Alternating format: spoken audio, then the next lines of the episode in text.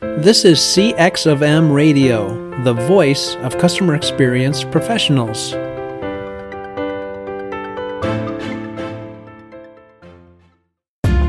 Welcome to another episode of Press One for Nick. Your host, Nick Glimsdahl, is the Director of Contact Center Solutions at VDS. Through conversations with customer service and customer experience leaders, Nick and his guests exchange insightful stories, best practices, and invaluable lessons they have learned along the way. Welcome to the Press One for Nick podcast. My name is Nick Glimsdahl. My guest this week is Scott Jeffrey Miller. Scott currently serves as the special advisor on the thought leadership for the Franklin Covey Company and is the host of their weekly podcast series on leadership with Scott Miller. Additionally, Scott is the prolific author in numerous books and writes a column for Inc. magazine and keynotes for clients around the world. Welcome to the Press One for Nick podcast, Scott.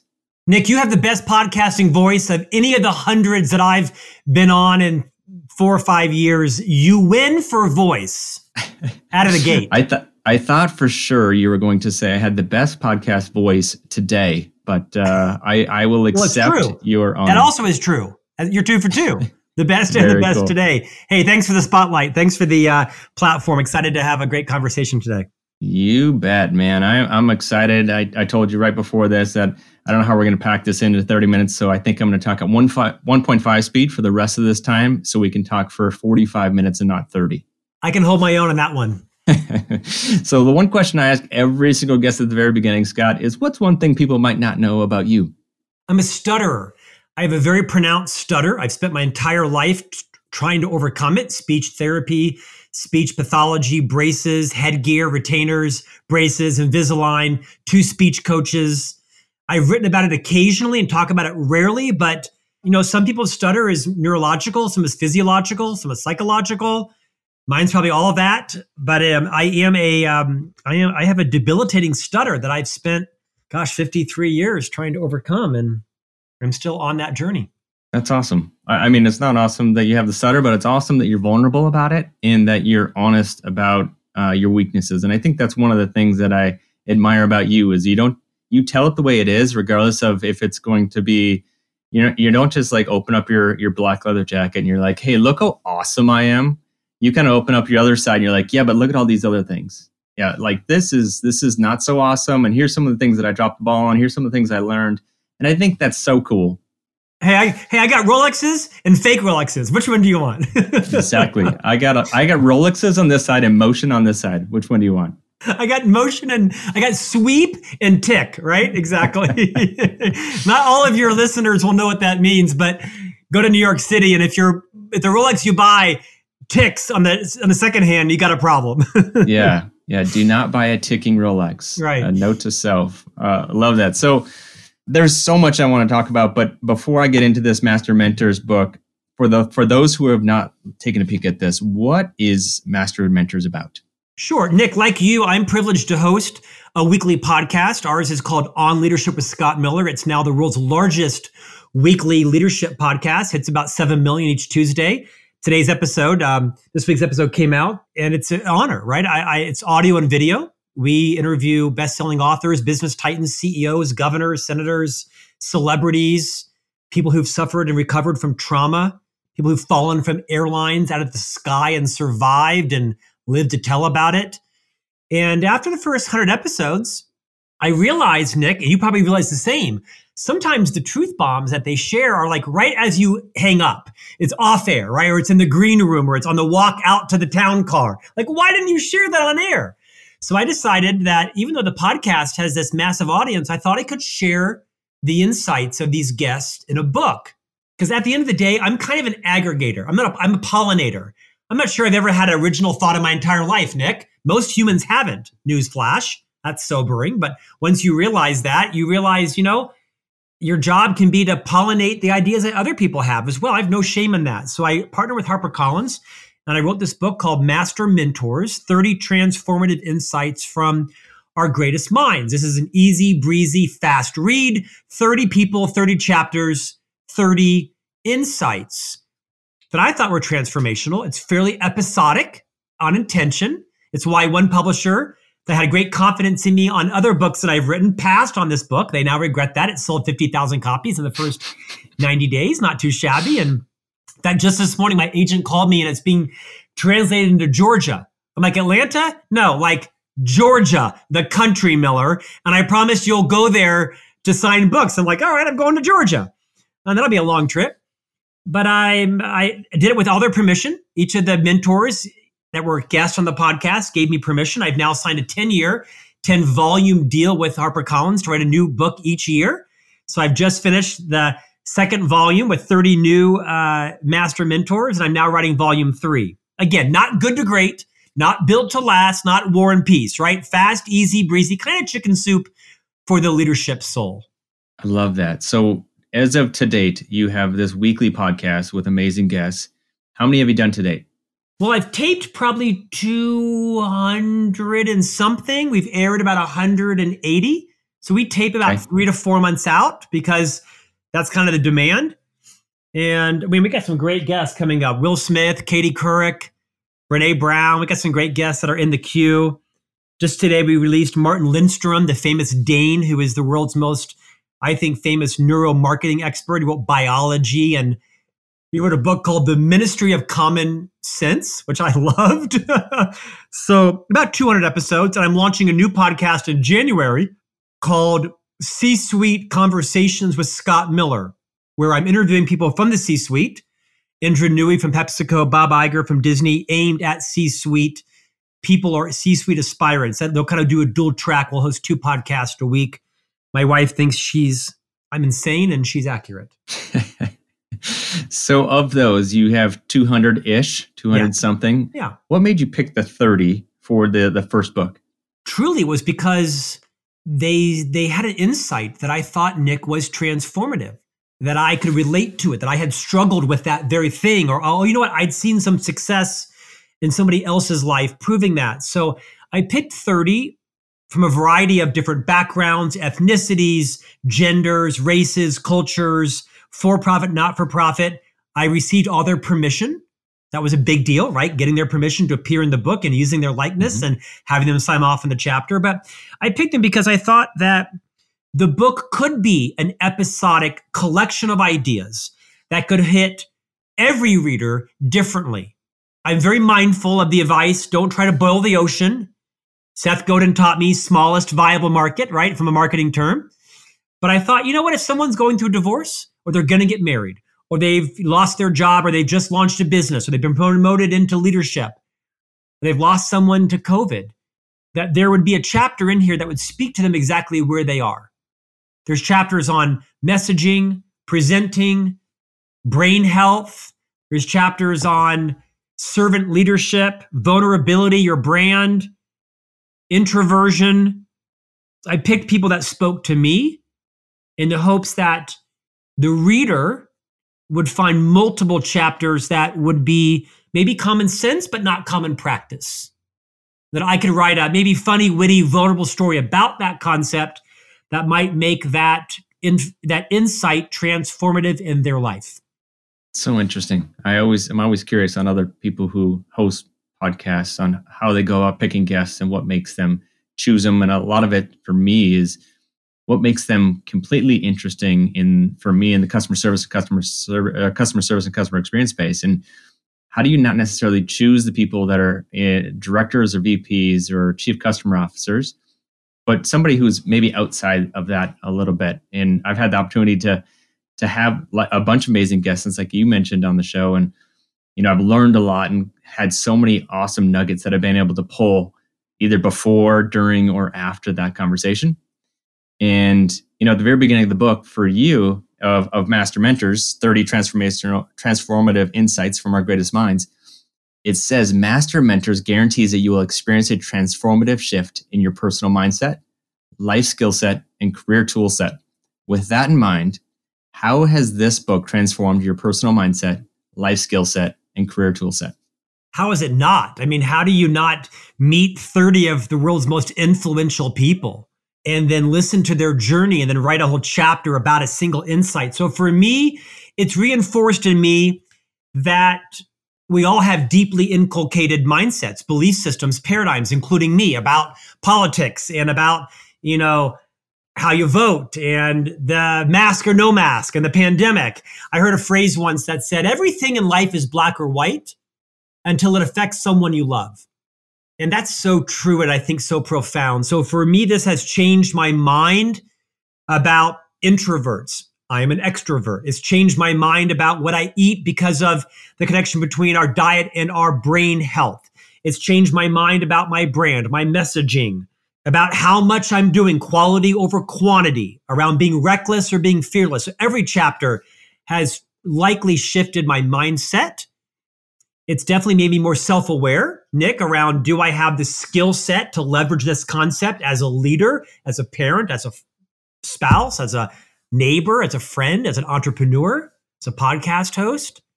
And it's also given me a language, right? A vocabulary. It's given me alternatives to consider in my skill set and my tool set. So it has done that abundantly in my life. You know, I'm a curious person. I think I have an insatiable curiosity. I got some chops on certain topics, but I don't know nearly as much as I should as I'm raising three boys with my wife and trying to launch a business and ask smart questions in front of genius people and reinvent myself. And so it's done all those things to me. And I, like I said, you know, the readers may not find every chapter transformative. Some might be duh. But you know, Dr. Covey, who's the co-founder of our company at Franklin Covey, he said, to know, but not to do is not to know. And that haunts me every day. Like, what are the things that I know that I've yet to employ that in my life and practice it? Lots of things. And so the book, I'm kind of living also vicariously through the book. When I reread it or re edit it or help to transcribe it for a foreign language, I think, yeah, I'm not doing that. Or wait, I should do more of that. Or I'm a fraud on this one. I got to double down on that. So it's a good reminder for me. After 10 volumes and 300 mentors, I'll probably go hide in Fiji somewhere because I'll have so much guilt that I'm not living 300 transformational insights. I'll have to go in the witness protection program. Or with you, you have your yourself and then your alias is just in the. That's what I need. Nom de plume. Is that what they call it? Yeah, exactly. Yeah. So then there's only 150 that you can split amongst each other. So it's not it's not as difficult as I as you think it is. Uh, My name's not really of, Scott Jeffrey Miller. It's something else, I'm sure. so one of the things you just mentioned was staying curious. Has that always been the case for you? I think so. I think so. You know, I, um, years ago, I read a book by Brian Grazer, the former not the former, the famous Hollywood producer from Imagine Entertainment, he wrote a book called A Curious Mind. Can I share a short, short story here? Please. He's not one of the mentors in the book. I've been chasing him for three years for the podcast. He emailed me back finally after saying no for years about a week ago. So he's coming on. And um, he shares a very profound story in his book, A Curious Mind, where once he was interviewing the famous, now deceased scientist Isaac Asimov, one of the greatest minds of our generation. And he wanted to interview Isaac Asimov in preparation for a movie he was considering producing on something science fiction, some, I don't know, space movie. I'm not into science fiction. And so he went to lunch with Isaac Asimov. This is Brian Grazer, the famous Hollywood producer, with Isaac Asimov's then wife. I think he had several wives. And so he sits down, I think at the Ritz Carlton in New York City, to have like tea and lunch. And about 10 minutes into the interview, Isaac Asimov's wife stands up and says to the famous movie producer Brian Grazer, This interview is over. Clearly, by the shallowness of your questions, you've not done research commensurate with my husband's work. We're out. And she picks her husband up and they walk out of the lunch with Brian Grazer. And Brian shares this story about how offended he was. And then he realized she was right. He hadn't done the proper research on the man's books and his stuff. And as much as she probably could have handled that a little bit more, you know, diplomatically and genteelly, he was right. And he's now over prepared for every interview, everything he does. And and for me, that book, A Curious Mind, really kind of shocked me in if it's good enough for Brian Grazer, it's good enough for me. So I don't assume to know much about much. I do think it's true. Less than like 0.1% of all humans have ever, ever had an original thought in their life. And so for me, I'm all about aggregating, pollinating, twisting on an original idea, giving credit to the owner, but you know, innovating and twisting. And that's sort of how I've built a brand. But I think my curiosity is one of my strong suits. Yeah, I think that's so interesting with the wife who was abruptly saying, You're wasting my husband's time and mine because I'm along with Yeah. on, on this journey. We're going to do something else. You know, one thing that you said in this side of the questions it, with inside the book is at the very end of each chapter is is the question. It's the transformational insight, it's the question, and then it's the bonus question. But I think it's impo- so important to ask questions uh, because I believe the world needs to ask bigger questions and they need to be more prepared for the conversations that they're having. Similar to that conversation with at, at, at dinner with the wife. So, which one so far out of these 30 or 60 that you've done to date has been your favorite question? I've never been asked that question, and I've done a couple hundred podcasts on this book. I've never been asked that question. Uh, what comes to mind immediately is the first chapter, which is based on a man named Nick Vujicic. He's Australian by birth, American by choice. He has no arms and no legs. He has no limbs. Like you and I, he has a head, a neck, a torso, and a waist, and a tiny foot-like appendage with a odd toe or two that he can text with. Nick is a remarkable person, world renowned speaker, motivational expert. The chapter is all about gratitude. And I didn't really appreciate the concept of gratitude until I met Nick and interviewed him. And he came to my house for dinner one night. And the big insight from Nick that I share in the book, Nick, is this concept of living your life not from a lens of I have to or I ought to, but rather I get to. I get to change my flat tire because I have two hands. I get to fill up my gas tank halfway full because I do have $26. No, I don't have $48. I get to take the garbage out at midnight because I can walk. I get to terminate someone tomorrow because I get to send them on their way and release them and I from the pain that is being caused of this thing that's not working. I get to sit my mother in law down and have a high courage conversation around how she's hurting my spouses or my feelings. Because I have, you get the point, right? Is I think the question is, what will it take you to get to a level of gratitude where you can see everything in life, not through the lens of I have to or I ought to, but I get to. I get to wake up this morning at three o'clock a.m. and deliver a keynote to Qatar. Then I get to stay awake until 4:30 and deliver one to Saudi Arabia and stay awake at 6 to deliver one to the Emirates. A year ago that would have been a big dread for me. And now my mindset is I get to do that. And so I don't dread much in life anymore after meeting Nick Vujicic. And I'd ask all of your listeners, what will it take to you to get to move from a, I have to or I ought to through to I get to mindset? It will transform your level of gratitude and your life. So cool. In inside that chapter, you were talking about how you were having pie in front of him while he was sitting on one of your famous couches and you were sitting across from him and the doorbell rang and you got to go you were having one of your famous dinner parties which we'll get to in a minute and what you did was you got up you got up and you walked to to the door and answered that door. And it's so profound because some of the things that i cherish the most are when things don't go as planned or let's say i get a really bad flu and i don't appreciate and i don't have gratitude of being sick of not being sick for 345 350 60 days out of the year but that five days and that sixth the sixth day that i'm healthy and the 10th 12th 15th day that i'm healthy my mindset is different. Because i'm like you know what? I can breathe out of my two nostrils and that's amazing. I'm not coughing or swallowing because my throat's hurting. And my mindset and i just become jolly. Uh, i'm like i'm like santa for those next four days.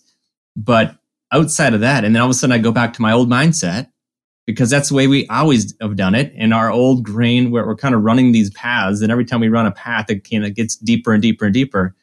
But how do we continue to change that mindset? There's a guy who was on my podcast named uh, Tim Kight and he's got an equation called e plus r equals l and it's called the event plus the response equals the outcome. And he's like the most important part of that is how you respond to the event that you have. And i love that because it kind of brings it back to that mindset Yeah. Beautifully said, Nick. You know, I haven't had cancer for 53 years. I still don't think I had cancer. No reason to suspect that.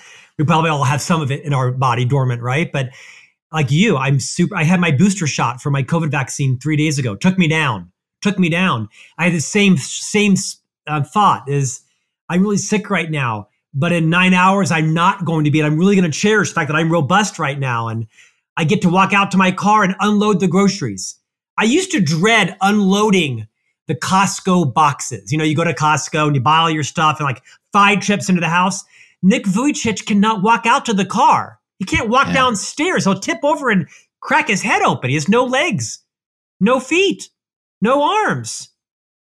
He has trans more than anybody in my life. And I've met lots of celebrities, lots of people that I've, you know, fallen from the sky and plane crashes and been abducted and survived terrific things. Nick Vujicic has changed my life. So cool.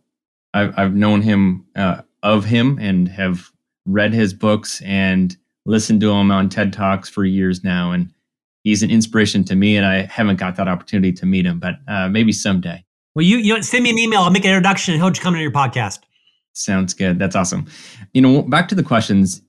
There's so many questions that that you have um, that you get to ask. That it's not just the the ones that you're listening to and and are hearing what other people are saying and what questions they're asking inside your book. But what questions do you keep coming back to? Because I think going back to the questions that are so important and how are you prepped, but is there questions that you kind of keep going back to as a podcast guest or as somebody that even at your dinner parties or you're having coffee with a friend, is there a question that you always go back to? You know, I think I am continuously curious about what motivates people. You know, of these couple hundred podcast guests, you know, Pulitzer Prize winning authors, four star generals. It's really been remarkable to be on the receiving end of this podcast as the host. These people generally aren't any smarter than you and I are. They didn't weren't raised in Greenwich, Connecticut with a Gucci level Rothschild's background. They weren't innately genius. Maybe some of them were, but these people worked hard. They have an insatiable work ethic. They have a drive that is sometimes unrelatable. So I like to ask people like, what was their tipping point, right? What was the point? And it, it's there's a commonality amongst many people.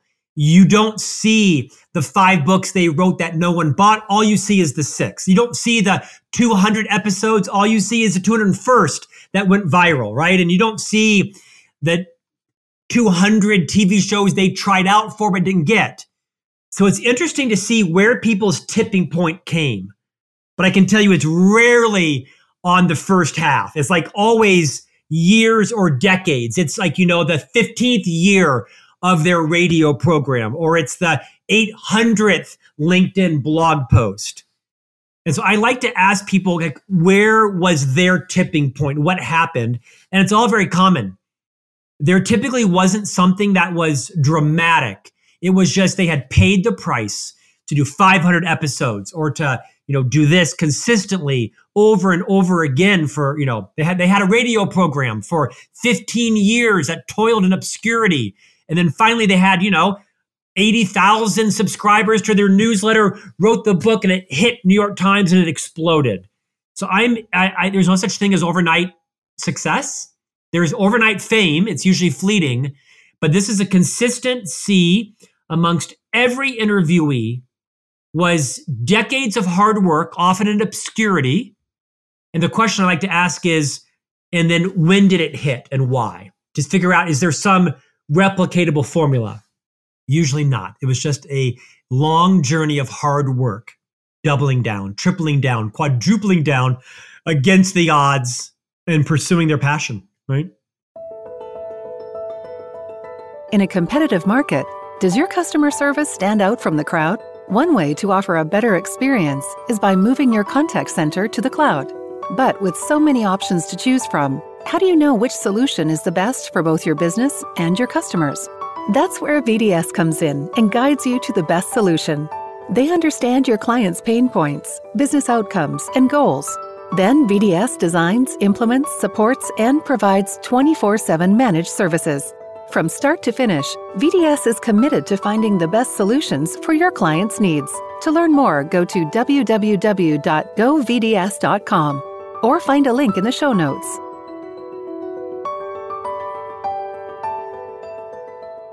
So, with that in mind, what's been your tipping point? It was a long answer. Gosh, have I had it yet? Maybe being on this podcast. This is it. I'm grateful to be in your podcast, by the way. I think my tipping point was getting married. I'm 53. I was married when I was 41. I was married late in life. My wife is about 12 and a half years younger than me. And so I was single my whole life up until 41. And it was getting married to Stephanie that was for me the governor that I never had. You're going to say what? You're wearing what? You're doing what? You said what? That, you know, that dreaded drive home from the Friday night dinner party where the door closes and she said, You promised me you wouldn't go there. You promised me you would not go there. What were you thinking? They're never inviting me. You get the point, right? And so Stephanie provided me a level of maturity that I lacked as sort of a single swashbuckling guy with, you know, big funds and no responsibility. And so I never would have made it to Franklin Covey's executive team or the C suite of a public company had it not been for Stephanie, who, by the way, is not a professional. She's a full time house manager, stay at home mom to three boys, does not have a career outside of this family, doesn't want a career. But my, she would be surprised to hear this, but my tipping point happened probably 13 years ago when, as a single guy, very set in his ways, had to get a lot of ego enemas from a much younger wife that has helped me mature and regulate my emotions better. Not perfectly, but better. My tipping point came, and you're the first person I've ever said it to out loud. Here you go. I love that. That's not what I thought I was going to say, but that's the truth. Yeah, well, I think that is all I'm asking for is the truth. And you know, I think that's one thing that I do appreciate you right? is that you're not just you're not trying to bamboozle your audience. You're not trying to give you fluff or the Facebook version of life. What we get is what we see. And that's all we need. And that is what most people should be doing. I think it's, so, well, that's gracious of you. And to extent I model any of that, I'll keep trying. I believe that people want authenticity in their leaders. They want to relate to their leaders. They want to know that their leaders got fired, that their leaders made mistakes, that their leaders, you know, were litigated against for making a bad business decision and how they owned up to it. And so I'm trying to make that my brand. I'm a Catholic, so it's easy for me to confess, but I try not to make my life an open kimono, right? Completely. But I believe my brand is becoming, I'll share with you my successes and my failures because most people can't replicate your successes. They don't have your education, your personality, your IQ, your level of genius, your path. What they can do, however, is they can avoid your mistakes. And for most of us, if we can just avoid the big mistakes in life, that's like half the battle. And so yeah. I like to associate myself with and be mentored by people who will share with me their messes and their mistakes. If I want to learn how to stay married, I go to somebody who's had three divorces.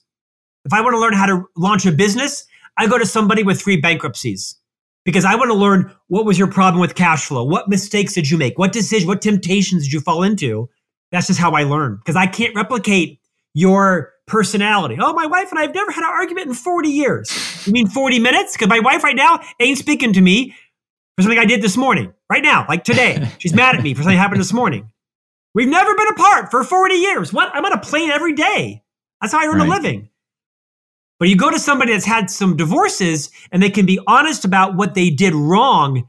Wow. Like, okay, got it. Check. Will not do that when that is presented to me, right? So that's how I've lived my life, and that's how I'm living the second half of my life as I write and podcast and teach. Here's the mistakes I made or have learned from others. Caution, step around said pothole and continue on with your set of skills. Yeah, sometimes you have potholes, sometimes you hit landmines. So make sure you avoid both. Yeah. I love that. We touched on a little bit at the very beginning, but talking tell me more about your dinner parties. Like there is like you have like this fame now of dinner parties where you just bring on the craziest of people like Nick and you have awesome conversations and you have a, elaborate food. Uh, how did this start? Like, did your wife say, "Hey, now that I've shaped you into the man that I want, um, I want you to now bring people so I can have conversations with them"? Like, where did that start for you, Scott? It would be the opposite of that because my wife is a raging introvert. So no, that was not no. The first part. Now that I've shaped you into the man that I want,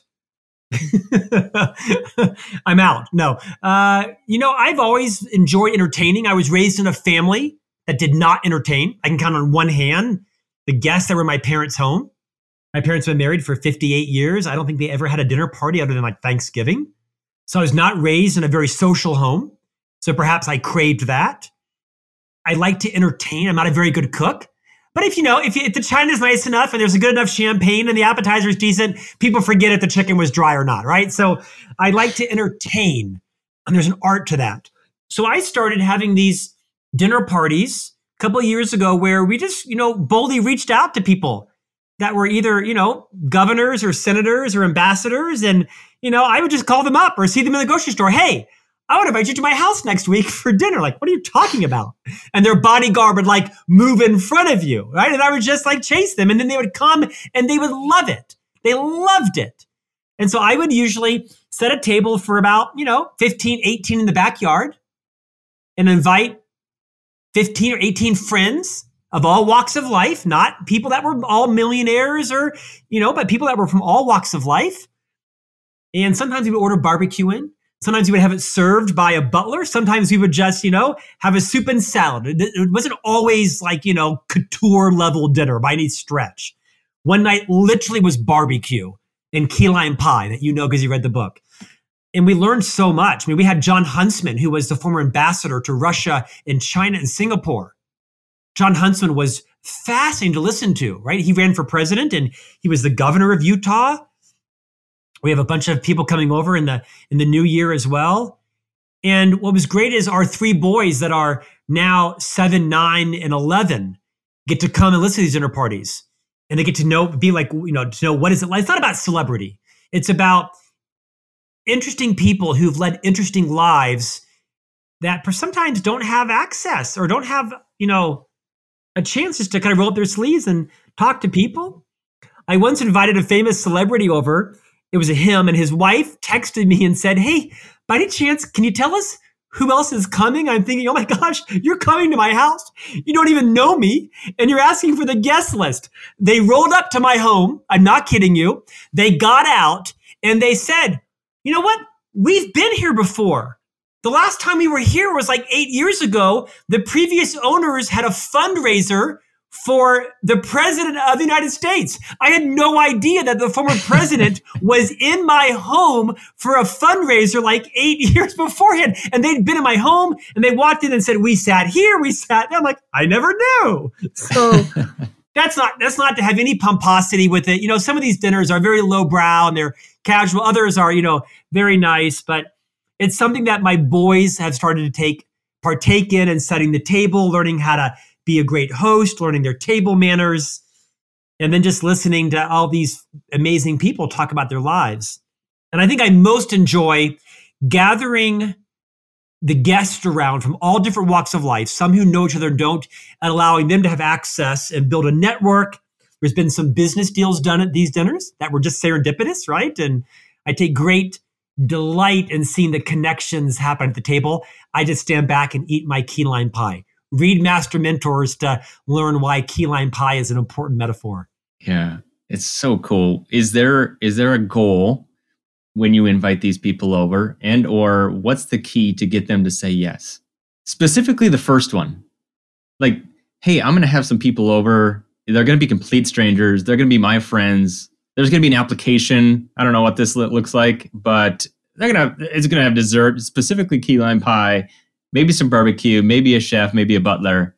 But come on over. I'm gonna I'm gonna drill you with questions, as are my friends, and we're gonna have a great time. Is kind of how it worked. That's kind of how it worked. Now the good news is, you know, as my profile is fairly public, I'm not just you know some random guy that you know uh, that was sketchy. I think I'd built a bit of a reputation as being a Yeah. chief marketing officer of this company. I had some books and a podcast under me, and in some cases, they're podcast guests, right? So they know I'm not a wackadoodle, at least not completely, but I'm fairly bold. I'm very courageous. Here's what I've learned in life, Nick. Nobody can say yes if you don't ask them. No one can help you. They don't know you need help. No one can come if you don't say, "Hey, I'm having a party. Do you want to come?" Yeah. So I I'm not afraid for people to say no to me. Yeah, I bruise hard. I heal fast. And it seems like you keep stalking, so that's great. And I keep stalking, yes, sir. So awesome. Uh, so, uh, Scott, I wrap up every podcast with two questions. And the first one is What book or person has influenced you the most in the last year, specifically around customer service or customer experience, if you can? And then the second one is If you could leave a note to all customer service or customer experience professionals, and it's going to hit everybody's desk Monday at 8 a.m., what would it say? You know, there's a gentleman named Fred Reichheld. He is a 40 year fellow at the Bain organization. And he invented the Net Promoter Score, which means all of your podcast listeners know what that is NPS, right? Scale of one to 10. Uh, Fred and I are friends. And maybe I'll invite Fred to a dinner party now. So he wrote the book, The Ultimate Question, obviously, and The Ultimate Question 2. He's just written a new book that's coming out. In fact, he's my guest literally next week on the podcast episode. And I interviewed him. I'm looking for the book behind me. I can't find it right now. But he has a new book coming out literally next week by Fred Reichheld. And he shared a story where he said, you know, he was interviewing executives at three companies Enterprise Rent a Car. What's the insurance company for military families? USAA. USAA. And the founder of Chick fil A, Truett Cathy, who passed. And he said, you know, he was apprehensive to go meet with Truett Cathy, you know, who they have world class customer service. Say what you will about their to date policies and their political campaigns, but I don't think anybody can dispute that they treat their employees extraordinarily well and their customers well. They become a bit of a lightning rod. And Re- Fred Reichheld was kind of dubious about wanting to go meet with Truett Cathy because of his very public statements and political contributions around the LGBTQ plus community. See, Fred Reichheld has two adult gay children. Back to what I said, everything in life is black or white until it impacts someone you love. And he went and he met Truett and found him to be a lovely man. And one of Fred's real big insights was, you know, you can respect someone that you disagree with. You can find commonality with people that are your perhaps opponent and not make them your enemy. There was a lot to learn from Truett Cathy that did not need to be thrown out with the bathwater, so to speak. And I really thought that was a beautiful way that Fred Reichheld, the father of two adult gay children, of many children, that he would meet with, you know, perhaps one of the most successful entrepreneurs of our generation, who's had a wildly controversial stance on same-sex marriage and has, you know, lots of haters and people that have picketed their businesses, right? And all sorts of things like that. I think that company has modified their stance pretty substantially. Let someone else decide that. I like their food and I've I understand their stance. I understand their right to have a stance as a private company. My opinion's not their opinion, but I can separate that. But I thought there was a lot to learn from Fred Reichheld that you're going to have vendors and suppliers and employees and shareholders and stockholders that are going to disagree with you, that aren't going to have all the same values all the time. And you know, look for the good, assume good intent, try to find common ground. And I like the way in next week's podcast episode where I feature Fred Reichheld, where he shares this story about meeting Truett Cathy, it really, I thought, was aspirational, especially in a culture where I think the last administration really brought legitimacy to kind of hating your opponent and demonizing your competition. And unfortunately, that took root in America. And I, I hope we're, we're back on track. And that's not as much about the party as more about just the vitriol that we're all living in. I don't mean for that to get political, please. I just think that's fact. I mean, there's there's just this demonization of people. To answer your question, Fred Reichheld is one of the greatest minds around not just cre- treating your customers well, but treating your employees well.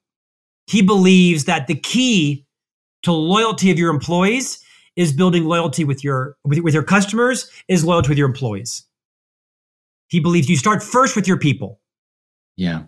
He's obsessed with that. My my analogy is as a married guy is if mom ain't happy, ain't nobody happy.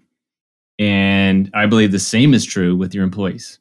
If you treat your employees, if your employees ain't happy, your customers won't be happy either. And so uh, I love the love the questions that he does or that he has and the books that he has and uh, the author of or the creator founder of the NPS is is uh, quite impressive. Ah, you found it. The book is called Winning on Purpose: The Unbeatable Strategy of Loving Customers. He created the Net Promoter Score, of course. It's a phenomenal book. He's had a really rough bout with cancer, Fred Reichheld. But this book, Winning on Purpose, I think will be transformative to all of your listeners. It comes out, I believe, next week, first week of December or so, something like that. And you can listen to my podcast. If you ever wanted to interview him, Nick, I'd be happy to give you an introduction. I'm sure he'd be delighted to come on your podcast. Sounds great. I will take you up on that. And then the last thing is if you could leave a note to all customer service or customer experience professionals, it's going to hit everybody's desk Monday at 8 a.m. What would it say? Assume good intent. I mean, you said this well, right? You know, between stimulus and your response is your freedom to choose. Yeah. Viktor Frankl, of course, wrote about this in Man's Search for Meaning. And so everybody's got something going on. People behave the way they do for certain reasons. They're not always evident, they're rarely evident. So with most people, their intent rarely matches their technique. So judge them on their intent and less on their technique less on the words they use, less on their tone, less on their body language, less on their energy. Be a little more patient, be a little more kind, try to find some common ground. Well said. Uh, Scott, so let's say my listeners are saying, man, this guy's hilarious. He seems smart. He is the greatest pollinator there is. How do I get a hold of him? How do I find him? How do I creep on him? Uh, what's the best way for people to get a hold of you? You know, thanks for asking. You can follow me or friend me or connect to me or stalk me or unfriend me on every platform Instagram, Twitter, Pinterest, in, uh, Facebook, YouTube, TikTok. I'm there. You can also visit me at scottjeffreymiller.com. That's my website. All the books that I've written, of which there are six now out, dozens more coming, should the Lord allow me to live. Uh, Master Mentors is just released in September out. You can buy it anywhere, including Amazon and Master Mentors Volume 2 hits the streets in 2022, followed by at least eight more chapters, hopefully, eight more volumes, hopefully. So, Nick, thanks for the spotlight. I appreciate the conversation. Yeah, you bet, man. It's been my pleasure. And uh, for the listeners, go ahead and, and, and subscribe to his podcast and find the Master Mentors 30 Transformative Insights from the Greatest Minds by Scott Jeffrey Miller. Great read, easy read, and informative. Scott, thank you so much for your time today. And I'm looking forward to those next books. Thank you, Nick. Appreciate it. Hey, listeners, can you think of one person who would benefit from the information you learned today? If so, please consider sharing it with them by giving them a link of this episode or directly from your app. And last, if you'd like to receive all the quotes and book recommendations from all my guests, go to pressonefornick.com forward slash podcast. Thanks for joining us for this session of CX of M Radio. Be sure to rate, review, and subscribe to the show and visit cxofm.org for more resources.